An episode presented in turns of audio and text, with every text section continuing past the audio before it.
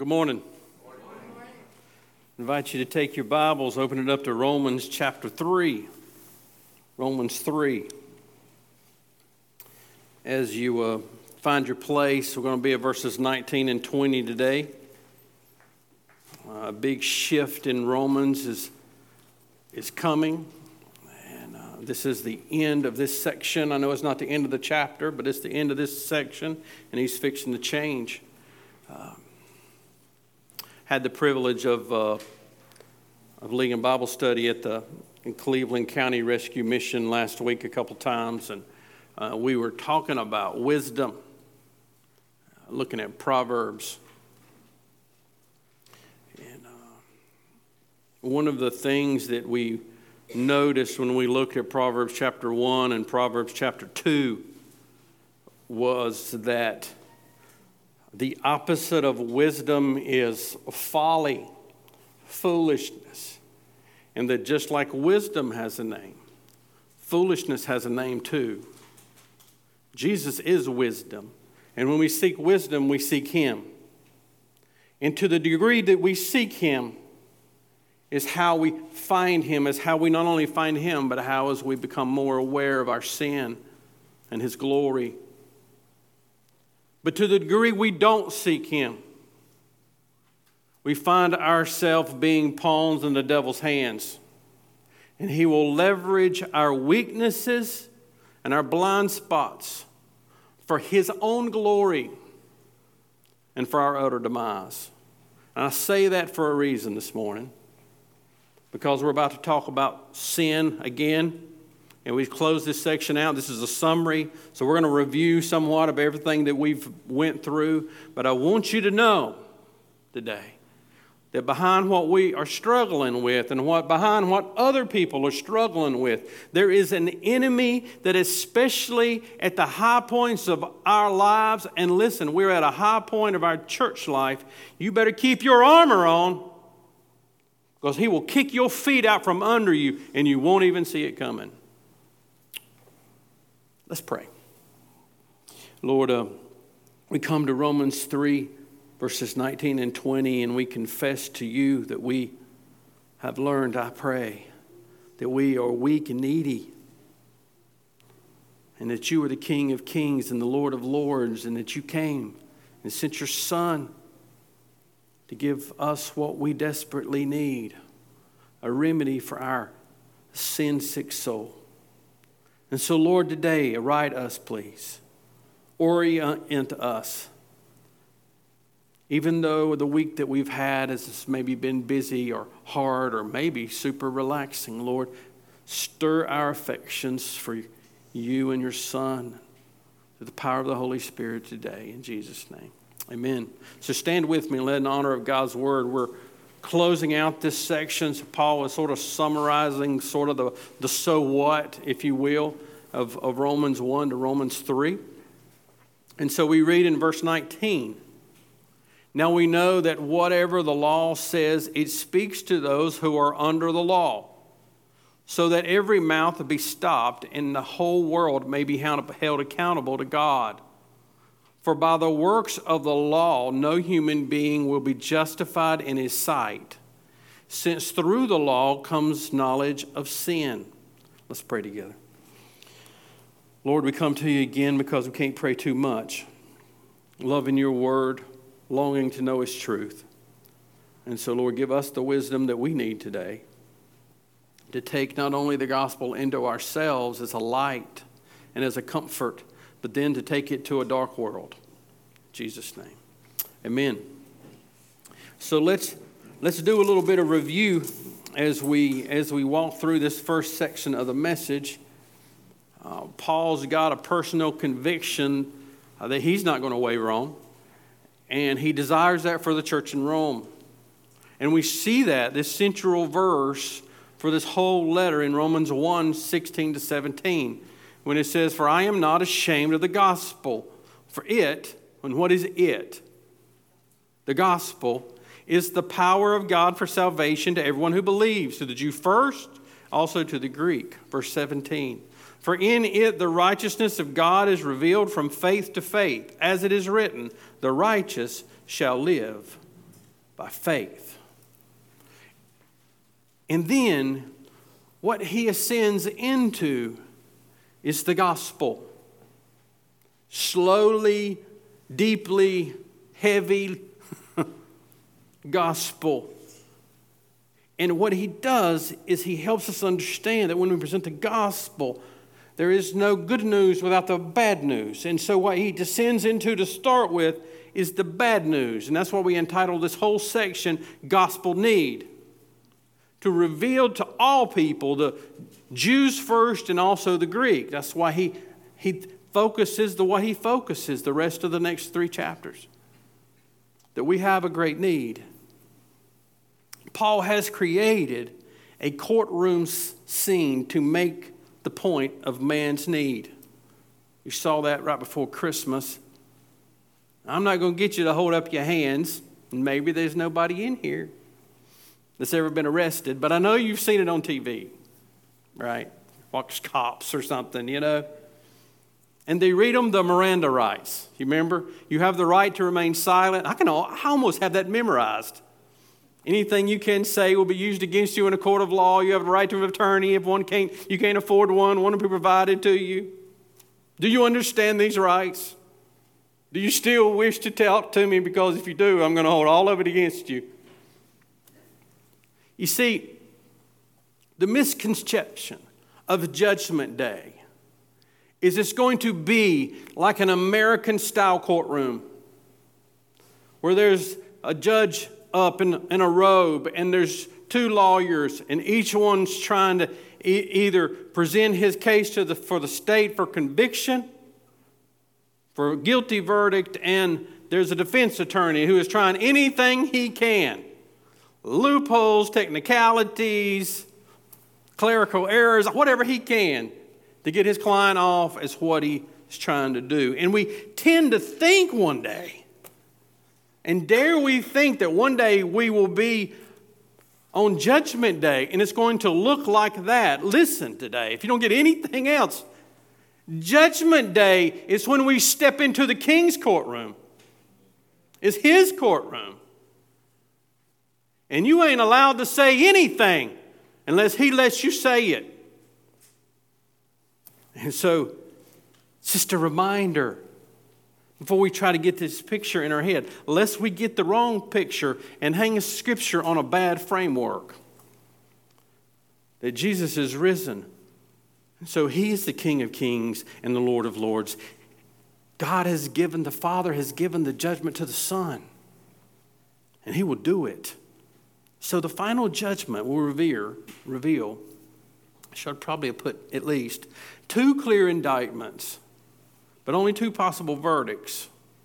So I want you to see indictment one God, the fact that God has been rejected through our rebellion. We saw that through Romans 1 and 2. I, I like what R.C. Sproul said. He called it cosmic treason. So that's real simple in our minds to remember that the first indictment is not simple, simply sin, it is cosmic treason against the king. Remember, flip back in your Bibles, you can see at verse 18. All people have have creation to declare the glory of God and the reality of God and the power of God. But what does man do according to verse 18? He suppresses the truth. Romans 1:18 says for the wrath of God is revealed against heaven against all ungodliness and unrighteousness of men who by their unrighteousness suppress the truth. So he's proven this understanding that this is our Father's world, and yet He revealed His glory and honor. And instead of worshiping Him, we suppressed that, and then we worshiped other things. So we breathe His air. We, we, we, we rest in the kingdom benefit of living in our Father's world, and we give glory and honor to lesser things. He's not done, though. If you remember, you flip over now in your Bibles to chapter 2 and verse 14. He said, All people have not only sinned because, because God has revealed himself in creation, he's also revealed himself in the conscience of men. Verse 14. And when the Gentiles who do not have the law by nature do what the law requires, listen to what it's saying. They are a law to themselves, even though they do not have the law. Verse 15, they show, listen, this is critical to understand in verses 19 and 20 when he summarizes it.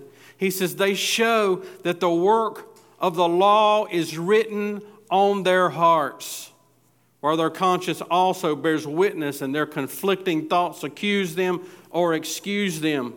On that day, when according to my gospel, God's judge the secrets of men by Jesus Christ. And you, so we say, well, hold on. What about the good things people do? I mean, man, I do some good things. You know, these people you're saying they're lost, don't they do good things? I got to use this illustration. I thought it was helpful. I don't know why I, why I like watching these things. It's probably a blind spot in my life and, and could show some darkness. I don't know. I'm just being honest. But sometimes I like to watch that, that whole mafia thing. Right? There's, there's movies galore about it. And he was talking about the, the book The Godfather, which they also made movies on. And what he was using it as an illustration to make his point. Good things you're sitting there going, by no means would you consider a mafia don a, a good person. But hold on a second. Oh, yes, he's in control of what? Prostitution, uh, gambling, drug dealing, any criminal activity, anything that they can, they can make a profit on. They, they are, they are, they're doing it not only in America, but all over the world.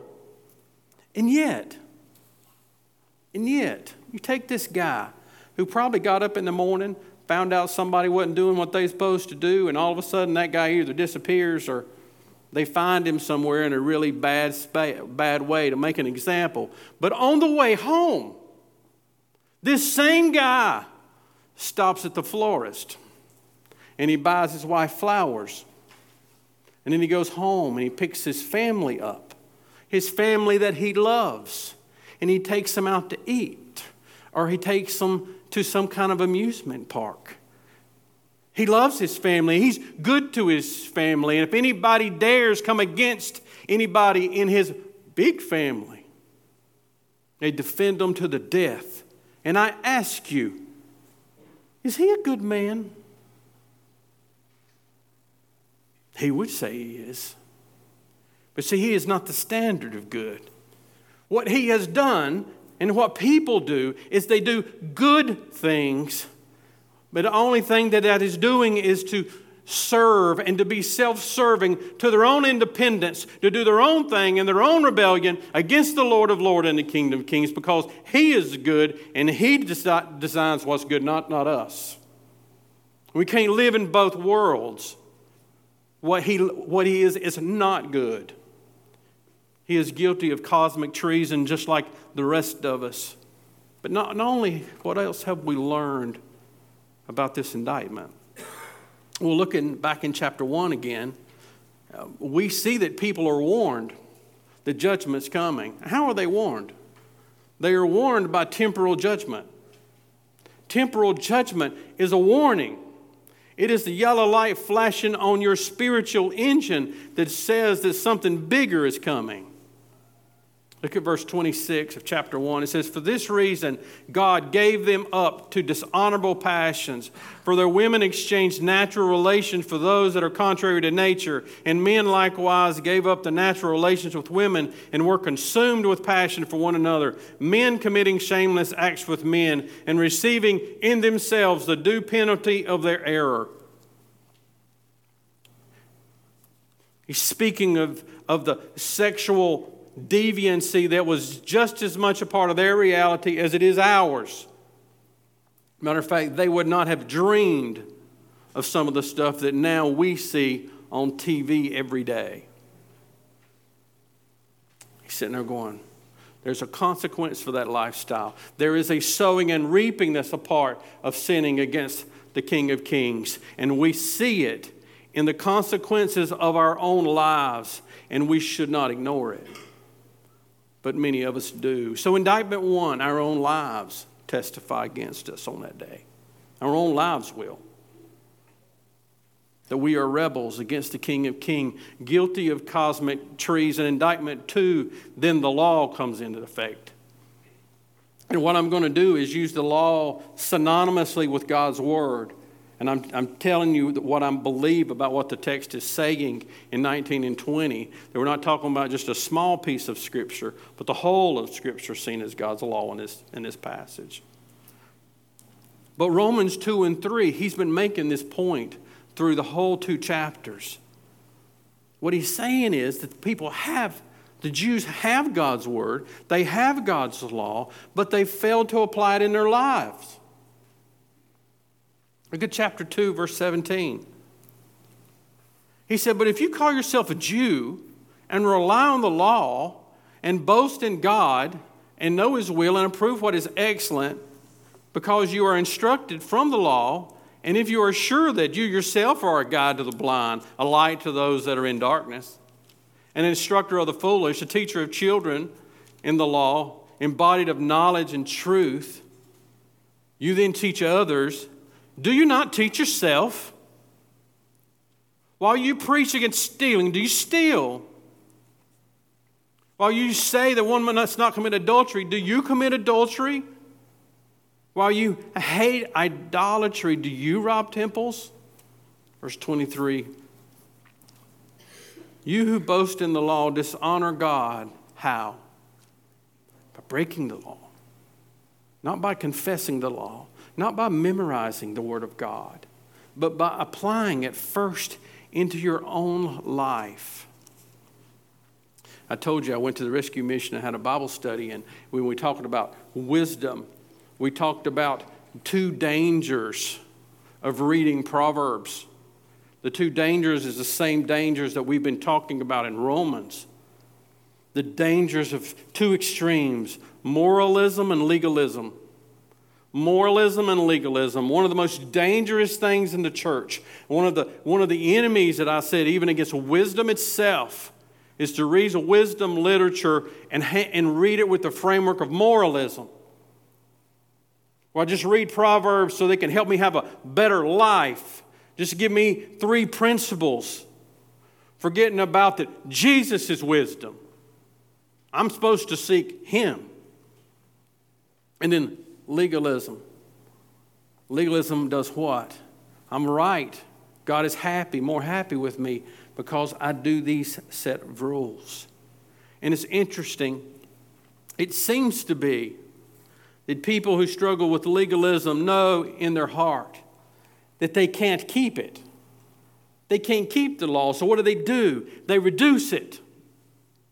They reduce it to some set of pet laws that they not only try to themselves follow their own convictions with and try to do it legalistically, believing they're right or that God is happier with them, they love to impose them on other people. So let me give you an example from the past. I'm not saying this was bad or good. That's a conversation for another day. I'm, I'm, I'm giving you a contrast, so, so hang with me. There was a day when Sunday was so set apart that nothing happened. And if you got caught sneaking out somewhere, like going to the movies, you're in big trouble. But at the same time, those people who held Sunday as the Sabbath or as the Lord's Day professed segregation and thought it was acceptable. They saw no problem with it. They kept separate water fountains and separate communities and separate buses where people rode on one side. And there was even towns and cities all over the South where people, black people couldn't even go into that city and get serviced all the while, the people who, who put their thumb on them and treated them with disdain and hated them in their hearts went to church on Sunday and say, and say Great is the Lord and greatly to be praised. One day, their Lord and their King was going to say, When you did it to them, you did it to me. Let us be weary before we throw rocks at the pagans, that we have shined the light first into our own soul. We have much to be careful of. We have much wisdom that we are in need of. And God's Word shows us the condition of our own heart. You see, what's happened is what we also learned in chapter 2 and verse 24 that those who, who fall in off the ditches to one of these sides, either to moralism, what would Jesus do? Remember those bracelets? Let's just, let's just, just tell me, Jesus just came to give me a good example to follow. To fall into that or to fall into, oh my goodness, what do I got to do? Did I not do this good enough today? That beyond robbing yourself of joy with that, you're ruining the witness of Jesus Christ with them. They must be repented of. And listen, abandoned. Chapter 2, verse 24 says, The name of God is blasphemed among the Gentiles because of you. So we can misuse God's word. But here's what chapter 3 gets into our business about. Now we're in chapter 3. At least we're in the right chapter now. Getting there, promise. God's word proves no one can keep the law. Listen, what else? What? Look at verses 9 to 18. You remember that? Every, we, we know these verses. Nobody even cares. You ever felt like that? You ever taught a lesson that nobody wanted to hear?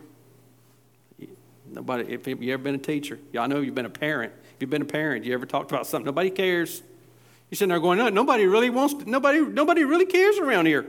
Nobody cares about me. Nobody cares about it. This is what the Bible says.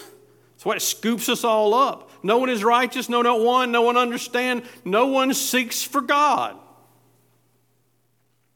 God's word reveals it. God's word shines a light on the fact that many of us have an apathy problem. We have a spiritual laziness problem. We don't desire what we should desire. And those that are outside of Christ aren't seeking God no matter what weak theology you may have embraced. The Bible says they are not seeking for God in their sin. They're seeking sin and they're loving every minute of it. God's Word proves that.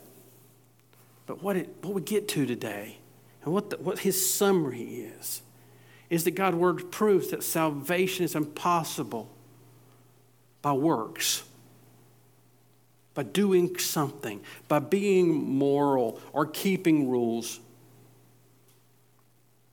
Verse 19. Now we know that whatever the law says, it speaks to those who are, notice this, under the law. Why? So that every mouth may be stopped and the whole world may be accountable to God. For by the works of the law, no human will be justified in his sight, since through the law comes the knowledge of sin. So he takes everything that we just talked about, he summarizes it in these two verses. Paul's point is to think about it, it's okay, you Gentiles. If the Jews had the privilege of being the elect of God, the called out people of God, if they had the law, if they had a circumcision, they had all of those things, and they couldn't keep the law, what chance do you have? There's a problem. That's what he's trying to get us to admit. There's a problem. You must receive what the king says about us without objection, without excuses. Two indictments cosmic treason and lawbreakers. Verdict. The verdict on that day guilty. That's what he's saying. The verdict on that day is going to be what we say when we say guilty is this we are unrighteous. And there will be no excuses. So listen, now, let's go back down to verse 20 and then we'll jump back up to verse 19. The truth that is declared, for by the works of the law no human will be justified, declared right in God's sight, since through the law comes the knowledge of sin. Now, in verse 19, I don't know what your translation is. If you're reading the ESV, it is, now we know. that just means therefore in the Bible. Because of all of this, on account of all of that, this is true. I've, I've given you this negative side of the gospel argument. Now I'm about to give you the positive side. But until he gets to positive, till we understand the truthful of this, that you can't do something and be declared right before God because of it. Because why? Because God, who designed the law, didn't design it to work that way. Just like we can go back to the sexuality issue that he's dealt with in chapter 1 and say God simply designs male and female to work a certain way. He designed the law to work a certain way. And so, what the law was doing is not simply say, do this or do that. What the law was actually doing all through history was to say, you can't do it. See? you can't do it. You, you got a problem. The law is meant to tell you of your unrighteousness. The gospel tells you of the righteousness of God. That's what we're heading towards. But you see the first part? The first part is chapter 1 to 3. The law tells you of your unrighteousness, the law in your conscience, and the written word. So we've seen the verdict. Let's back up and understand it. You see this issue of the word, verse 19? The word brings condemnation. The word of God brings condemnation. Look at verse 19. The three words that you need to focus on is under the law. That means that we are under, under sin first, verse 9. You can go back and look at it. We are under sin, we're under its control. He's given us in chapter 1 and chapter 3 a list of vices. I, I just love Genesis 6 5. It says, the, the Lord saw that the wickedness of man was great on the earth, and that every intention of the thought of his heart was only evil continually. I mean, you just can't get around that one. And because we are under sin, the law brings us under condemnation. It, this is a legal. What I want you to see today, if anything we could talk about, the law, like John the Baptist was a forerunner of Christ, the law was a forerunner of Christ. And its purpose was to bring all people to their awareness of guilt and prepare them for the coming of the only one who is righteous, and his name is Jesus. The law and the Word of God will accomplish his purpose, either in this life or the next. But God's word's purpose was to reveal his unchanging standards. It is in a world where everything else in your life and every other person cannot fully be relied on, is that God's word never changes. It's always the same and it's always here.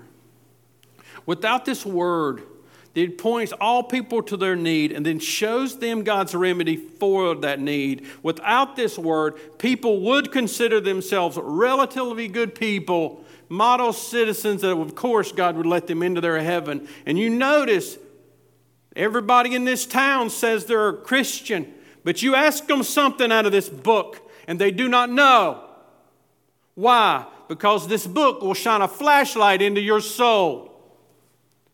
It'll say you're living with someone just so you can get a, two checks, and the Bible calls it sin. But what you'll do is just keep the Bible closed because you don't want the, Bible, the Scripture to shine a light into that area of your life. That's, what it, that's what's happening. That's the indictment. And you must see that before you can see the gospel. One commentary compared the law of God to a mirror. I think he got that from James. but it was very helpful to understand the purpose of the law. He said, You, you go to a mirror and you look into it, and what might you see? You might see that your face is dirty. The answer is, what are we going to do? Well, The mirror shows you the face is dirty. But here's the question Does the mirror clean your face? What's the purpose of the mirror? The purpose of the mirror was to reveal you got dirt on your face. But you've got to know where to go find the soap and the water that will clean your face because that wasn't the purpose of the law. And to embrace legalism or to moralism is to pervert the Word of God, to think it's supposed to do something that God didn't create it to do. The Word of God, listen, one day the Word will bring silence in heaven and on earth. Verse 19 every mouth will be silenced, believer and unbeliever, religious and irreligious. Why? Because the Word of God that we've been talking about for 23 weeks now, I think somewhere along that we've been in Romans, has been clear. Listen to Galatians. We ourselves are Jews by birth, Galatians 2 15 to 16 says, We ourselves are Jews by birth and not Gentile sinners. Yet we know that a person is not justified by the works of the law, but through faith in Jesus Christ so that we also have believed in Christ Jesus in order to be justified by faith in Christ and not by the works of the law, because the, the works of the law, no one will be justified. Now, let me ask you something. Is that clear? That's clear. How much more clear will it be when we stand on the day before the King of Kings? So we go back to that Miranda issue. You have the right to remain silent. No. It's not going to be how it's going to be on that day. He's going to say, No, you be silent. Psalms 46, 8 to 11 says this Come, behold the works of the Lord, how he has brought desolation on earth, how he makes wars cease to the ends of the earth. He breaks the bow and shatters the spear. He burns the chariots with fire. Be still and know that I am God. I will be exalted among the nations. I will be exalted in the earth. The Lord of hosts is with us. The God of Jacob is our fortress. The indictments are read in this courtroom the judge says, How do you plead? And as you start to give your defense, he will cut you off in mid sentence and say, You may not speak because I am the Lord, the King of glory. I am the first. I am the one who came and provided salvation, and you rejected me. I am the one that gave you the word of God and you ignored it. I am the one who offered repentance and yet you refused to repent. I am the one that forgave you, but you will not forgive other people. Be quiet and know that I am God. Every mouth is going to be shut, not simply the unbelievers. Look in your Bible and notice what believers do in the presence of God. There's just a couple Remember poor old Job. Poor old Job took a beating, right? And what did he do to deserve it? Not a thing. Got mad. All his friends telling me he did something wrong. I didn't do nothing. Please, if I did something wrong, tell me. All his friends saying, just repent, you did something wrong. He's like, well, I didn't do anything. So he goes to God, says, I didn't do anything. It ain't fair that all this is happening to me? You remember what God said? Job, where were you when I created the universe? Where were you when I created? Yeah, why don't you go out there? You tell me how many cows there are in the world. Big boy.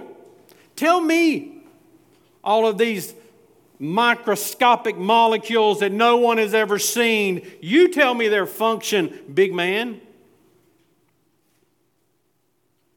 At the end of this conversation, Job 40, verse 4 Job said, I am unworthy. How can I reply to you? I put my hand over my mouth. I spoke once, but I have no answer. Twice, but I will say no more.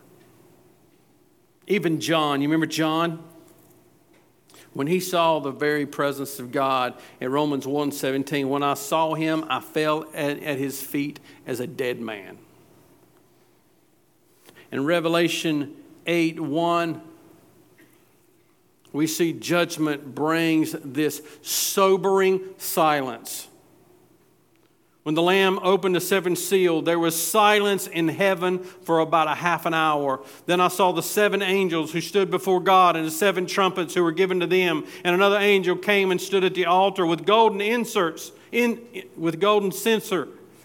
And he was given much incense to offer with the prayers of all the saints on the golden altar before the throne. And the smoke of the incense with the prayers of the saints rose before God from the hand of the angel. Then the angel took the censer and filled it with fire from the altar and threw it on the earth. And there were peals of thunder, rumblings, flashings of lightnings, and earthquakes. God will do what is right. And that brings even the believer to a sobering silence. God will condemn. The word of, the word of God will close people's mouths, and the word of God will render us all accountable. Verse 19. One guy says, It is the straight edge of the law that shows how crooked we are. The, the word, I just challenge you sometimes just to look it up in your Bible. We don't have time to today. The word render. One day he will render us accountable for that which we do, all people. It's how we don't hold on to the things people do against us. Why? Because God's going to make it right. I don't have to carry it, I can't carry it. The devil's not going to rob my joy by me trying to keep account and trying to make it right. Here's the main question What will be your verdict one day? If you're not yet a believer in Christ, what do you understand the truth that we've been talking about over these some 20 weeks? Oh, I know. we have children and, and young people, and we know adults, and we're all from different generations. We all communicate differently with each other. And, and, and, and man, sometimes it seems like people are thin skinned. You get offended at every least little thing. But you know, when you, we've heard it said, and it's still a good illustration. If you have a tumor in your brain, and the doctor, go to the doctor and he tells you it's malignant, is that unloving or unrighteous or is he being offensive? I mean, should he just say, take three aspirin and it's going to be okay. If you take a biopsy, been there, done that, and come back and it's malignant, and yet the doctor just doesn't want to hurt your tender, sensitive, thin skinned feelings. And so he just says, Look pretty good. Not as good as it could be, but you know, nobody's perfect. You're going to die. You see, no matter what you feel today about the messages that's been preached, or maybe even this one, the, the, the reality, the good news today is there is a remedy. Unlike if you have an inoperable cancer, to sin. While the day is today, there is a remedy. There is always a cure. And Jesus Christ is that cure. So don't go another day without repenting and turning to Christ. He is the remedy. And He is the only one that can bring healing and reconciliation into your life. There is both pronouncement and provision. The pronouncement is that you are guilty. The provision is Jesus Christ came, died, and rose again so that he might not only declare you not guilty, but declare you righteous. It's good news. But how about if you're a believer? keep coming back to this point because I want you to ask a question when is the last time I was really awestruck by God? I had this quote, J.D. Greear. It's good, just listen. I added it last night, so it's not on the screen. Be glad to send it to you if you want it, just tell me. Quote Ceasing sin is the byproduct of seeing God. As we see the beauty of God and feel His weightiness in our hearts, our hearts begin to desire Him more than we desire sin. Before the Bible says stop sinning, it says, Behold your God. Think of it as a balloon. There are two ways to keep a balloon afloat. If you fill it with your own breath, then the only way to keep it up in the air is to continually smack it upwards. That's how religion keeps us motivated. It repeatedly hits you. Stop doing this. Get busy with that. This is what he says. He said, This is my life as a pastor. People come on Sundays so I can smack them about with something. Be more generous. And they go out and do that for a week. Go do missions so they sign up for a trip. Every week I smack them about into spiritual orbit. No wonder people don't like being around. But there's another way to keep a balloon afloat. Fill it with helium, then it floats on its own. No smacking required. Seeing the size and beauty of God is like that helium that keeps us soaring spiritually.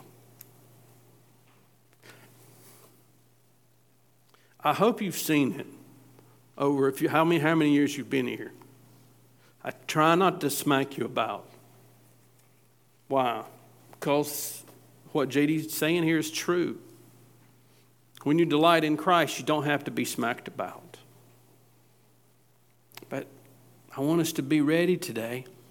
It's quite providential that on this, probably the last time we're spending this space, uh, we will be right here in verse 21 where Paul says, But our hope, our own little but God in Romans is coming next week in verse 21.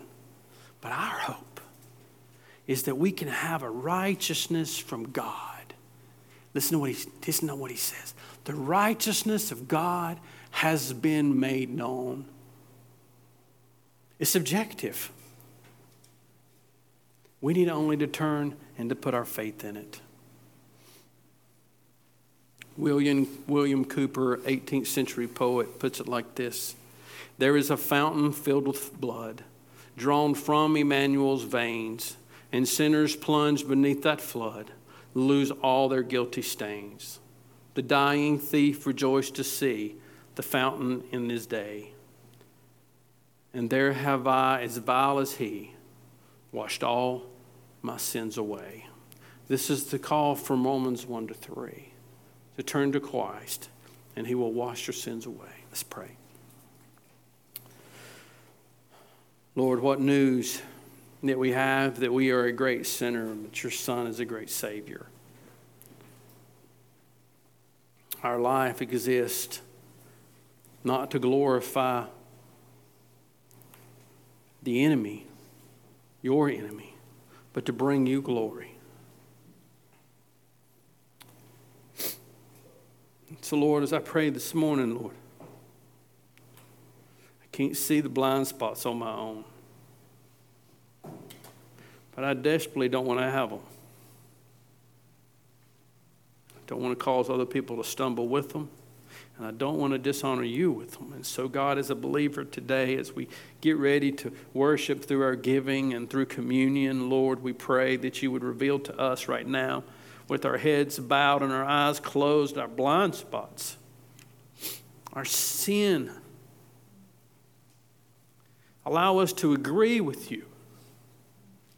Those things are wrong, they're sin. My sin is my sin. It's not other people's sins, mine.